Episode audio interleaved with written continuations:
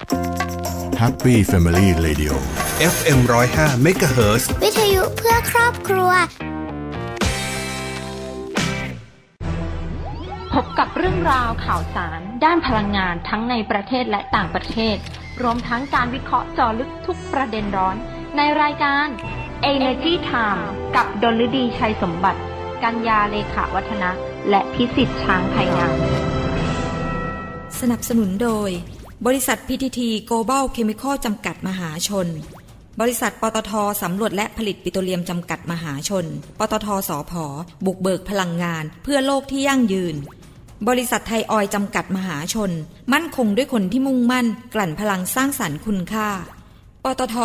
สารพลังสู่ความยั่งยืน บริษัทบางจากคอร์ปอเรชั่นจำกัดมหาชน บริษัทเชฟลอนประเทศไทยสำรวจและผลิตจำกัด EGCO Group บริษัทไทยชั้นนำที่ดำเนินธุรกิจพลังงานอย่างยั่งยืน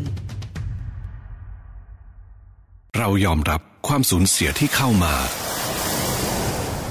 แต่เราไม่ยอมแพ้ต่อปัญหาที่ถาโถม เพราะเราได้เปลี่ยน จากผู้ประสบภัย มาเป็นคนแก้ไขปัญหา ได้เห็นว่าศาสตร์พระราชา มีคุณค่ากับชีวิตเราขนาดไหน ได้เป็นผู้ให้ ได้เป็นตัวอย่าง ได้มีความสุข ที่ได้เห็นความร่วมมือร่วมใจของคนที่ตั้งใจจริงเชฟรอนและภาคีเครือข่ายทุกภาคส่วน ภูมิใจที่ได้ร่วมพัฒนาคุณภาพชีวิตคนไทย ในโครงการพลังคนสร้างสรรค์โลก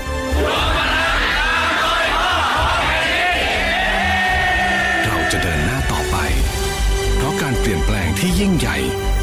เกิดจากแรงใจของทุกคน ถ้าไม่เริ่มต้นค้นหาในวันนั้น คงไม่มีการค้นพบในวันนี้ พบแหล่งพลังงานเพื่อคนไทย ขับเคลื่อนเศรษฐกิจและทุกชีวิตให้เติบโต จะไปสุดขอบฟ้า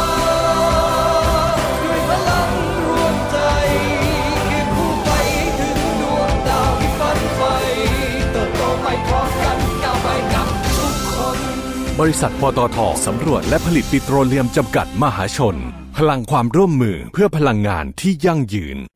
GC ต่อยอดแนวคิด Circular Living ส่งต่อคุณค่าพลาสติก เพื่อคุณภาพชีวิตที่ดีกว่า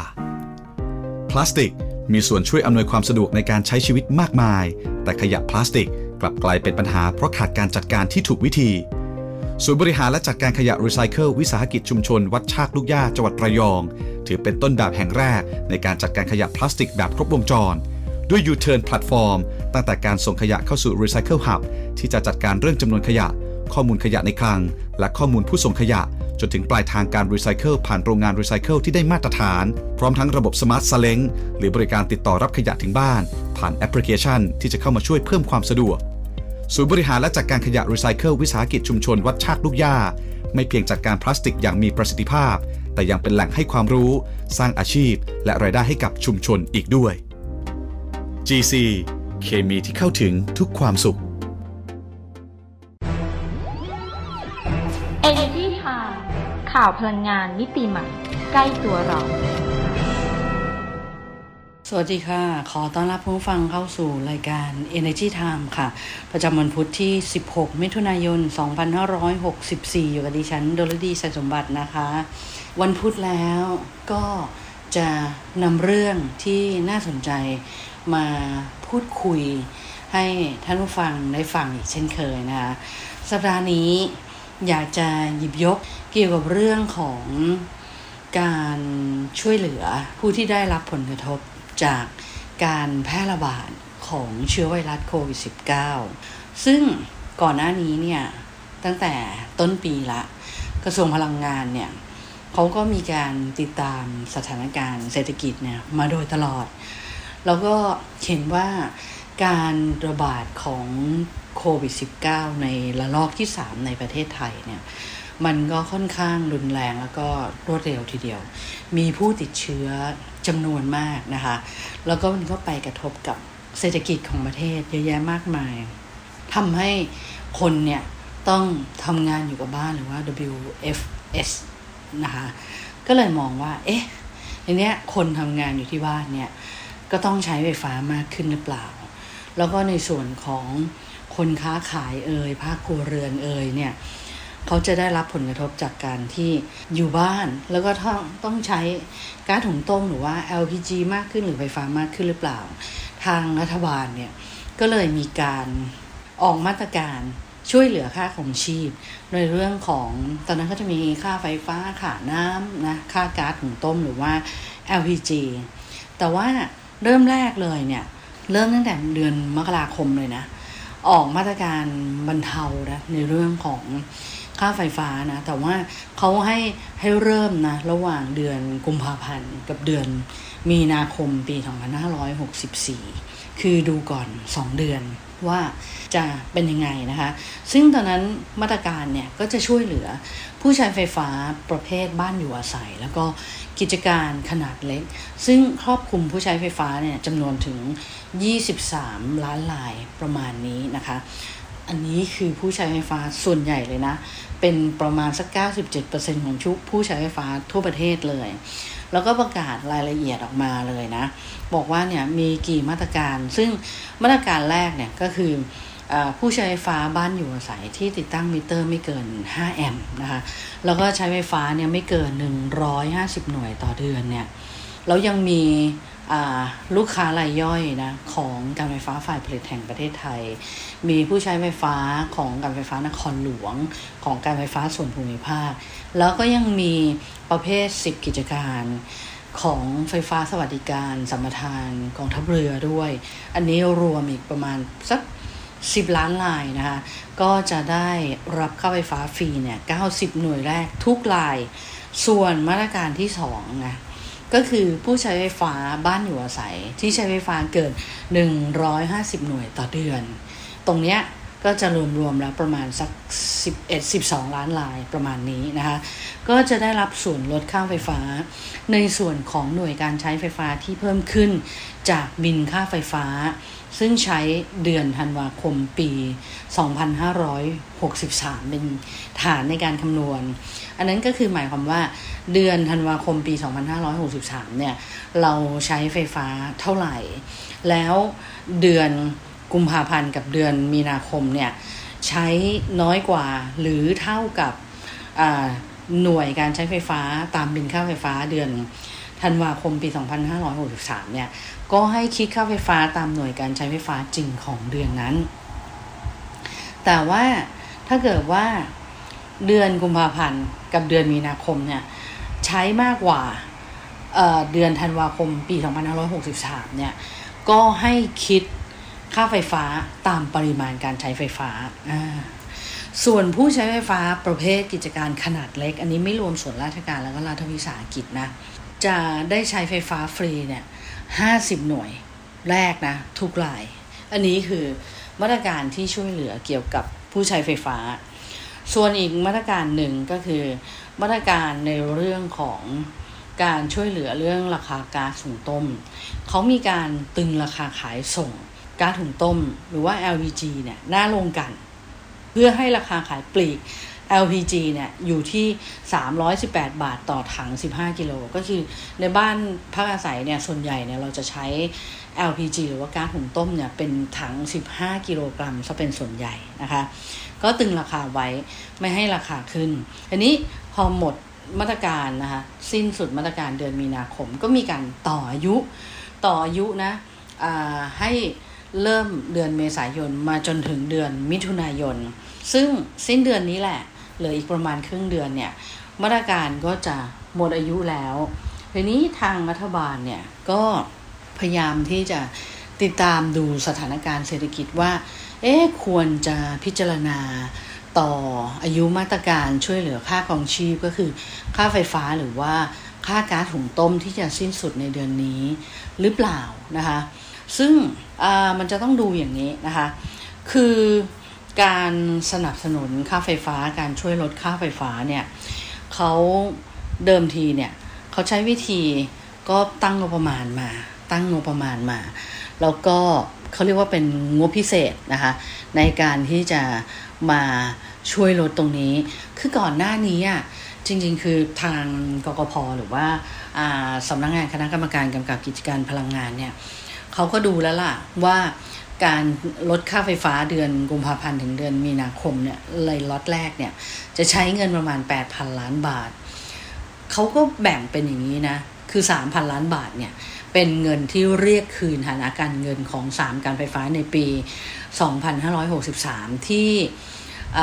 เขาไม่ได้ลงทุนไปตามแผนการลงทุนอันนั้น เอาไปรวมกับเงินคงเหลือ เพิ่มเติมจากการปรับลดผลตอบแทน การลงทุนของการไฟฟ้าหรือว่า ROIC ในปี 2563 นะ ก็เอามารวมกันได้ 3,000 ล้านบาท ไปช่วยมาตรการตรงนี้ในเรื่องของการดูแลค่าไฟฟ้า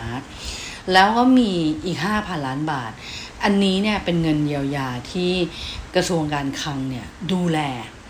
ซึ่งพอมีการต่ออายุมาตรการใช่ไหม ก็จะต้องมาดูว่า เออจะจัดสรรงบ ตรงไหนเนี่ยมาช่วยเหลือ เพราะว่าเงินส่วนที่กกพกำกับอยู่เนี่ยไม่มีเหลือละ เอาไปช่วยลดค่าไฟฟ้าหมดแล้วนะเอาไปช่วยลดค่าไฟฟ้าหมดแล้ว ก็ทำยังไงล่ะ นี้ก็ต้องมีการตั้งงบประมาณมา ถูกไหมตั้งงบประมาณมาดูแล ทีนี้ไอ้การที่จะต่ออายุหรือไม่ต่ออายุก็ต้องดูตรงนี้ว่า เออรัฐบาลคิดยังไง ว่าผลกระทบจากโควิด -19 เนี่ยในระลอกที่ 3 เนี่ย มันยังมีอยู่อย่างต่อเนื่องไหม แล้วมีงบประมาณพิเศษไหม ซึ่งอันเนี้ยน่าจะอยู่ในพรกกู้เงินฉุกเฉินใช้คำนี้ละกันนะคะเร่งด่วนที่เอามาใช้ในเรื่องของการบรรเทาผลกระทบจากโควิด ดูซิว่าจะมีตรงไหนไหม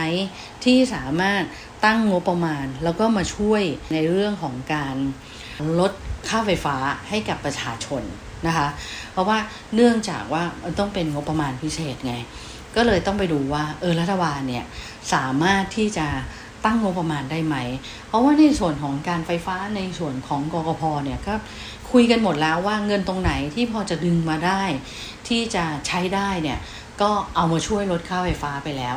ซึ่งจริงๆแล้วเนี่ยค่าไฟฟ้าเนี่ยปกติเนี่ย คือเราใช้อยู่ใช่ไหมค่าไฟฟ้าเนี่ยปกติถ้าเกิดว่าไม่ได้มีมาตรการในการลด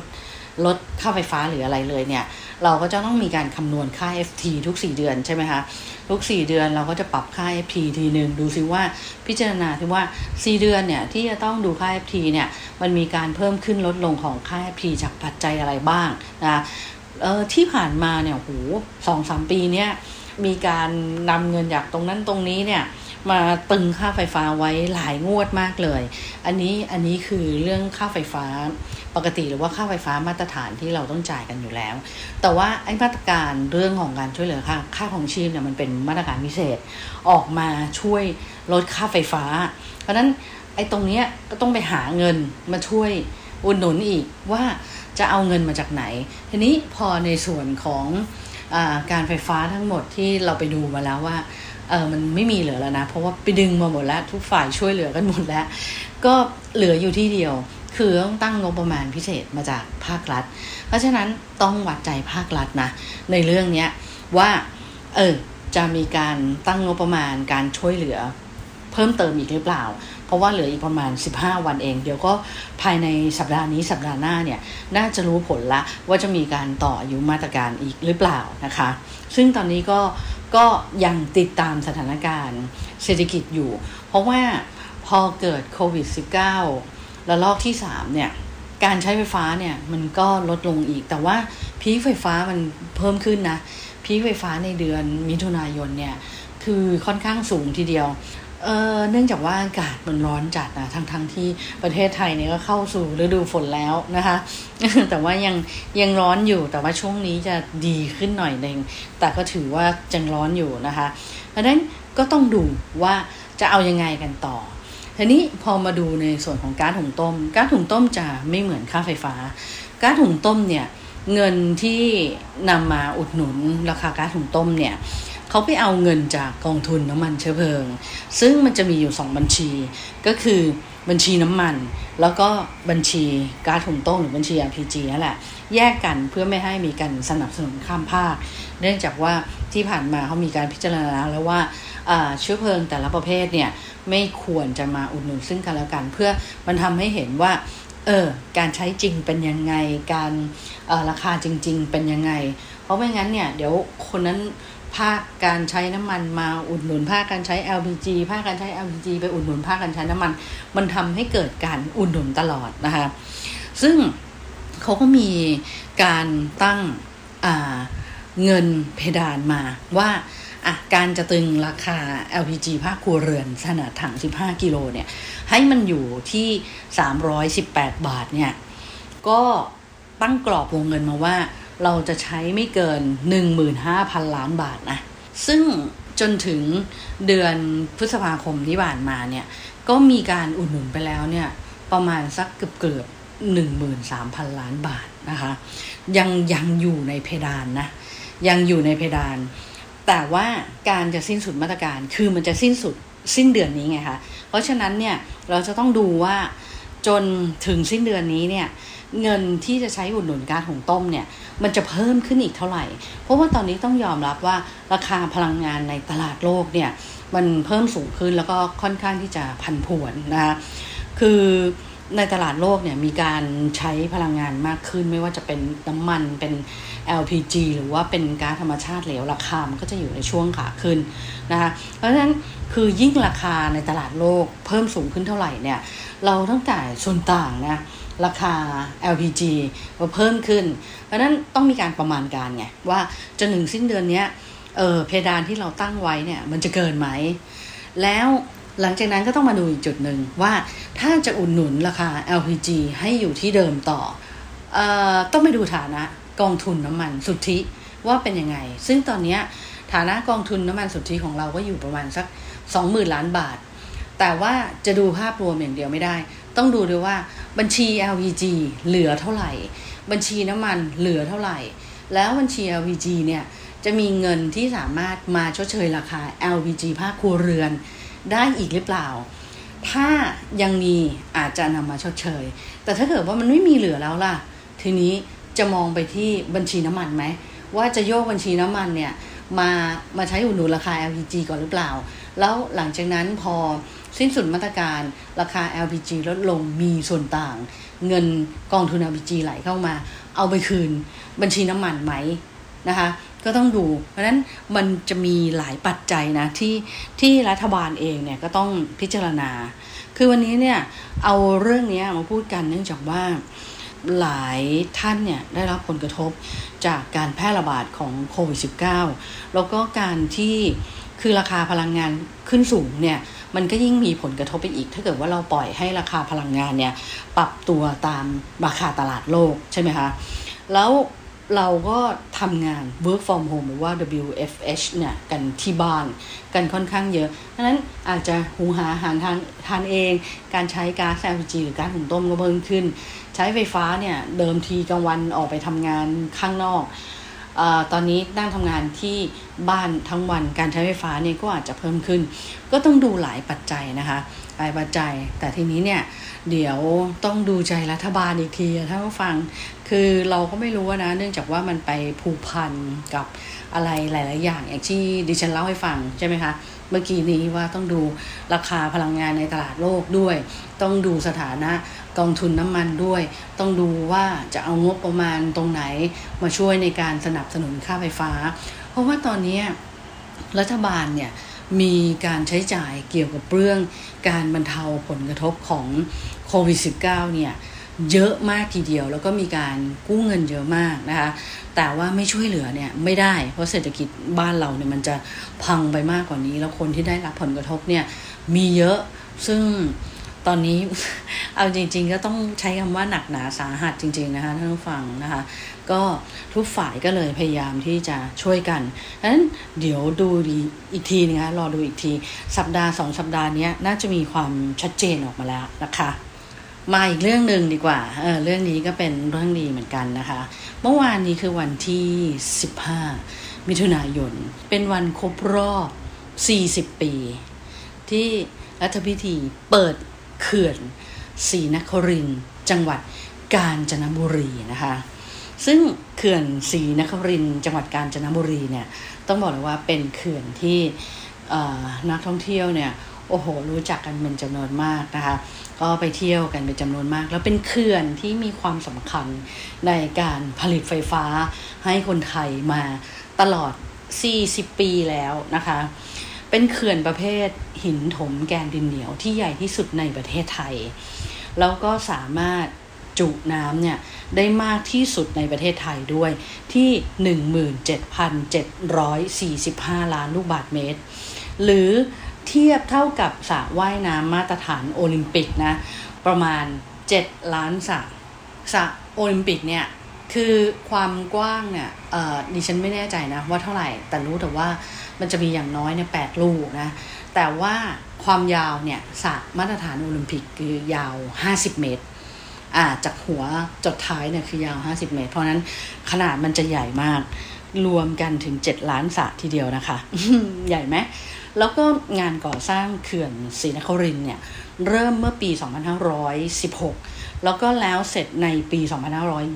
2523 ลองนับไปสิคะกี่ปี 7 ปีค่ะท่านผู้ฟังเราก่อสร้างหนึ่งเขื่อนยาวนานมากเลยนะ โดยพระบาทสมเด็จพระบรมชนากาธิเบศรมหาภูมิพล อดุลยเดชมหาราชบรมนาถบพิตรเนี่ยได้พระราชทานพระบรมราชานุญาต ให้เชิญพระนามาพิไทย สมเด็จพระศรีนครินเนี่ยมาขนานนามเขื่อนนี้ แล้วก็สมเด็จ เสด็จพระราชดำเนิน พร้อมด้วยสมเด็จพระนิษฐาธิราชเจ้า กรมสมเด็จพระเทพรัตนราชสุดาสยามบรมราชกุมารีเนี่ยไปทรงเปิดเขื่อนเมื่อวันที่ 15 มิถุนายน 2542 นะคะ เพราะฉะนั้นเขื่อนศรีนครินเนี่ยจึงมีความสำคัญกับประชาชนคนไทยเนี่ยมาก ๆ เลยนะคะ แล้วเขื่อนศรีนครินเนี่ย ไม่เพียงแต่มีประโยชน์ทางด้านการชลประทานนะเพราะว่าเขามีการปล่อยน้ำใช่ไหมคะให้กับการชลประทานด้วยนอกเหนือจากการผลิตไฟฟ้าแล้ว แล้วก็มีการประมงด้วยนะคะแล้วยังเป็นแหล่งท่องเที่ยวด้วย ซึ่งมันครบวงจรมากๆอะนะคะ โดยตัวเขื่อนเนี่ยติดตั้งเครื่องกำเนิดไฟฟ้าจำนวน 5 เครื่อง แล้วก็เครื่องที่1ถึง3เนี่ยกำลังการผลิตเครื่อง ละ 120 เมกะวัตต์ ส่วนเครื่องที่4ถึง5เนี่ย เป็นเครื่องกำเนิดไฟฟ้าระบบสูบกับ ระบบสูบกลับก็เป็นระบบที่มีความสำคัญมากๆเลย คือปกติเนี่ยเราจะมีเขื่อนใช่ไหมอ่างเก็บน้ำเหนือเขื่อนในการที่จะกั้นน้ำไว้ แล้วคือหลักการของเขื่อนเนี่ยนะก็เอาง่ายๆแล้วกัน ก็ปล่อยน้ำจากอ่างเก็บน้ำมาให้ไหลผ่านเจเนเรเตอร์หรือเครื่องกำเนิดไฟฟ้าเอามาปั่นไฟฟ้า แต่ว่าเราก็ต้องดูด้วย เนื่องจากว่ามันมีการชลประทานเข้ามาเกี่ยวข้อง การประมงเข้ามาเกี่ยวข้อง แล้วบางช่วงบางตอนเนี่ยเราจะ ต้องช่วยดูแลในเรื่องของน้ำท่วมน้ำแล้งด้วย ต้องบริหารจัดการน้ำให้ดีอ่าซึ่งหลักการก็คือปล่อยน้ำจากอ่างเก็บน้ำลงมาผ่านเครื่องกำเนิดไฟฟ้า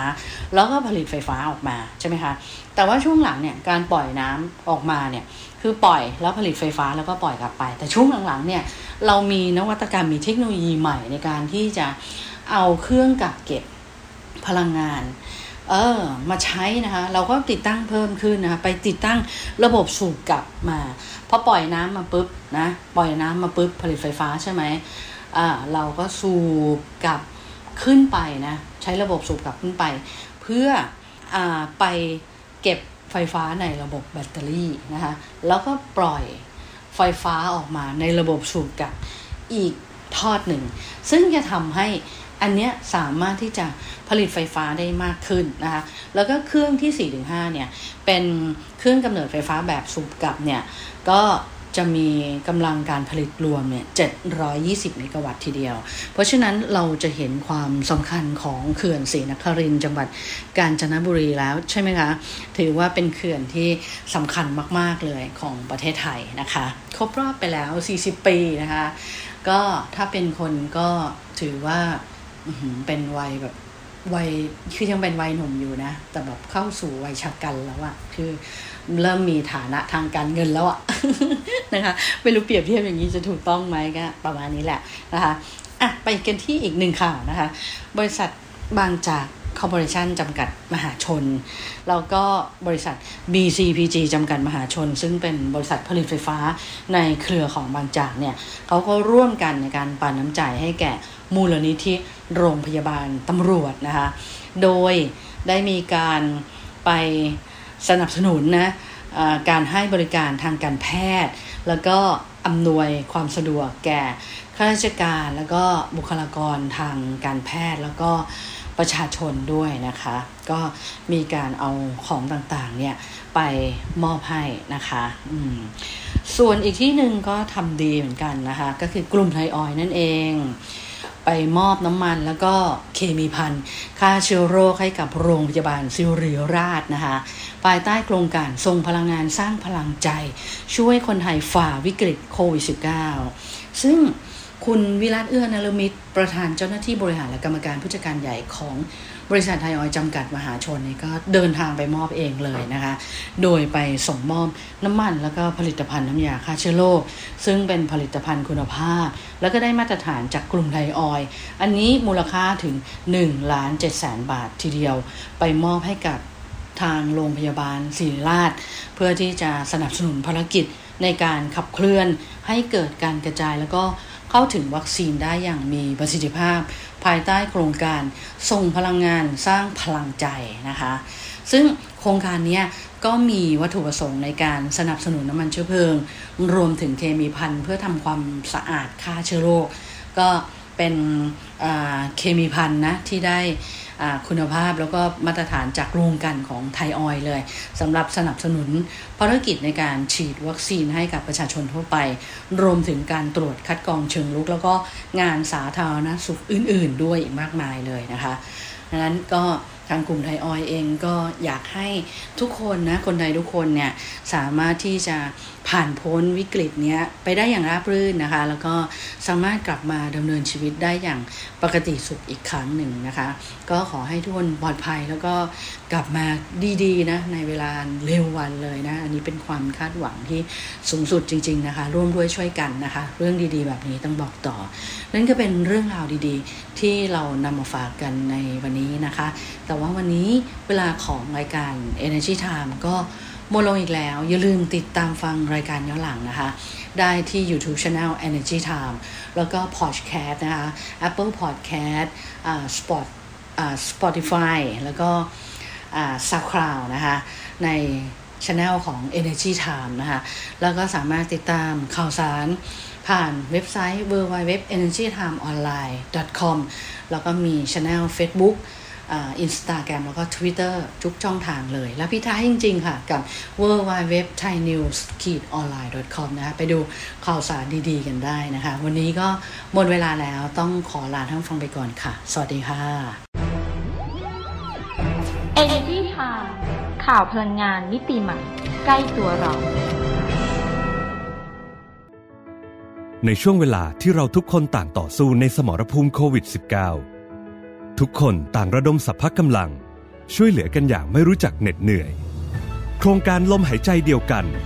กลุ่มปตทขอร่วมเป็นอีกหนึ่งพลัง ส่งมอบเครื่องช่วยหายใจ อุปกรณ์ทางการแพทย์ และความช่วยเหลือด้านต่างๆ ที่จำเป็น ให้เราก้าวผ่านวิกฤตครั้งนี้ไปด้วยกัน กลุ่มปตทเคียงข้างสังคมไทย ด้วยลมหายใจเดียวกัน ติดตามรับฟังรายการ Energy Time ได้ทาง สวท FM 105 MHz ทุกวันจันทร์ถึงศุกร์ เวลา 19นาฬิกา30 นาที ถึง 20 นาฬิกา และสามารถรับฟังรายการย้อนหลัง พร้อมติดตามข่าวสารพลังงานมิติใหม่ใกล้ตัวเรา ได้ทางเว็บไซต์ www.energytimeonline.com สนับสนุนโดย บริษัท PTT Global Chemical จำกัดมหาชน บริษัท ปตทสำรวจและผลิตปิโตรเลียมจำกัดมหาชน ปตทสอพอบุกเบิกพลังงาน เพื่อโลกที่ยั่งยืน บริษัทไทยออยจำกัดมหาชน มั่นคงด้วยคนที่มุ่งมั่น กลั่นพลังสร้างสรรค์คุณค่า ปตทสารพลังสู่ความยั่งยืน บริษัทบางจากคอร์ปอเรชั่นจำกัดมหาชน บริษัทเชฟลอนประเทศไทยสำรวจและผลิตจำกัด EGCO Group บริษัทไทยชั้นนำที่ดำเนินธุรกิจพลังงานอย่างยั่งยืน